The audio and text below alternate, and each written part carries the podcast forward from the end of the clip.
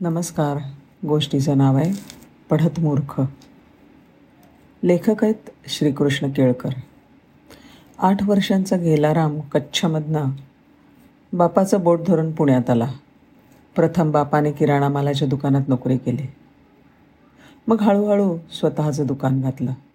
दुकानाच्या मागेच ते राहायला लागले. दुकान बंद करताना गिऱ्हाईक आलं. तर दार उघडून ते त्याला माल देत असत. त्यांच्या दुकानावर पेठांमधल्यासारख्या पाट्या नव्हत्या. तसंच फक्त एक पैसा नफ्यावर ते धंदा करत असत. घेलाराम लहान वयातच दुकानावर बसायला लागला. कोणती गोष्ट केवढ्याला विकायची हे सांगून त्याचे वडील माल आणायला येणी वसूल करायला जायचे.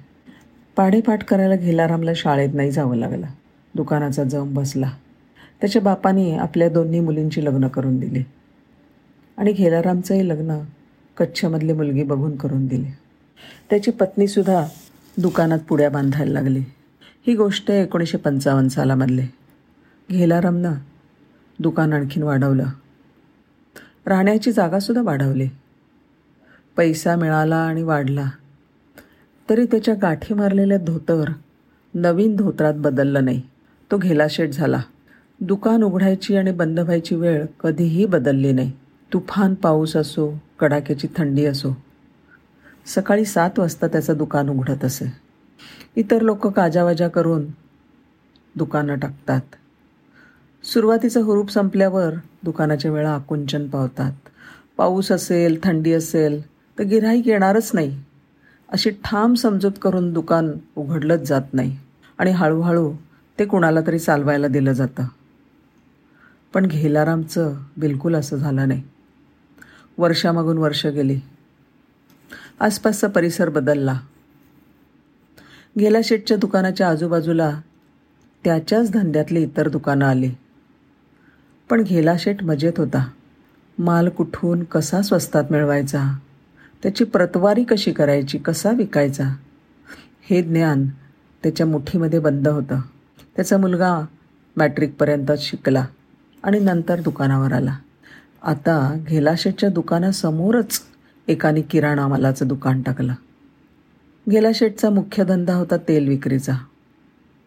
वाण सामान हा जोडधंदा समोरच्याने दुकानाची भरपूर जाहिरात केली. आणि ओपनिंगला घेलाशेटला बोलावलं. ते सुद्धा आवर्जून गेले. आओ जी घेलाशेट आओ. जय गोपाल हरे राम. मारो डिकरा बिझनेस मॅनेजमेंट की शिक्षा पुरी करके आयो. हरिरामचं पॉश कपड्यातलं शिक्षित पोरग घेलाशेटकडे बेरकी नजरेने पाहत होतं. हरिरामचं दुकान सुरू झालं आणि त्याच्या मुलांनी पुढच्या दहा दिवसातच प्राईस वॉर सुरू केला. घेलाशेटच्या दुकानात तेलाच्या भावाची पाटी होती साठ रुपये किलो. समोर पाटी लागली अठ्ठावन्न रुपये. आठ दिवसांनी घेलाशेटच्या दुकानात अठ्ठावन्न रुपयाची पाटी लागली. जुनं गिराईक परत आलं. काही दिवसांनी समोरच्या दुकानात पंचावन्नची पाटी लागली. आठ दिवसांनी घेलाशेटच्या दुकानात सुद्धा पंचावन्नची पाटी लागली. ही लक्षणं काही ठीक दिसत नव्हती. हरिरामच्या दुकानात पन्नासची पाटी लागली.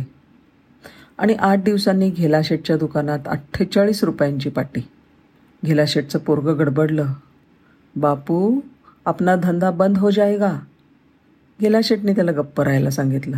आता हरिरामची पाटी पंचेचाळीसवर आली. आणि गेला शेटची चाळीसची. आता हरिरामनं पस्तीची पाटी लावली. गेला शेटचं गिराईक तुटलं. तो निवांत पोरगं गडबडलेलं. हरिरामचं दुकान पंचक्रोशीमध्ये स्वस्त म्हणून रांगा लागल्या. आणि चार महिन्यानंतर हरिरामच्या दुकानाचं दिवाळं निघालं. आता घेलारामने पुन्हा साठ रुपयांची पाटी लावली. हरिरामने त्याच्या बिझनेस मॅनेजमेंटवाल्या मुलाला चांगलंच धारेवर धरलं.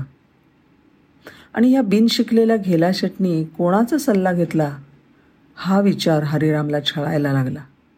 एक दिवस हरिराम घेला शेटच्या दुकानावर आले. हरिरामने हळूच विषयाला हात घातला. थारो कन्सल्टंट कौन छे? तू तो पढा लिखा नाही? घेलाशेट मिश्किल हसले. अरे हरिराम आपल्या धंद्यात आपला कन्सल्टंट आपले जीवन असतं. मी समजलो नाही. अरे तुझ्या पोराने आपल्या व्यापारी वर्गातल्या रीतीला सोडून धंदा केला. तू भाव पाडले आणि वस्तू मूळ खरेदी किमतीपेक्षा कमी भावाने विकलेस. मी ना फक्त पाटीवरचे भाव बदलले. पण अधीर होऊन हरिरामने विचारलं पण काय शेट? गेला शेट म्हणाले मी फक्त पाट्या कमी भावाच्या लावल्या आणि वस्तू विकलीच नाही.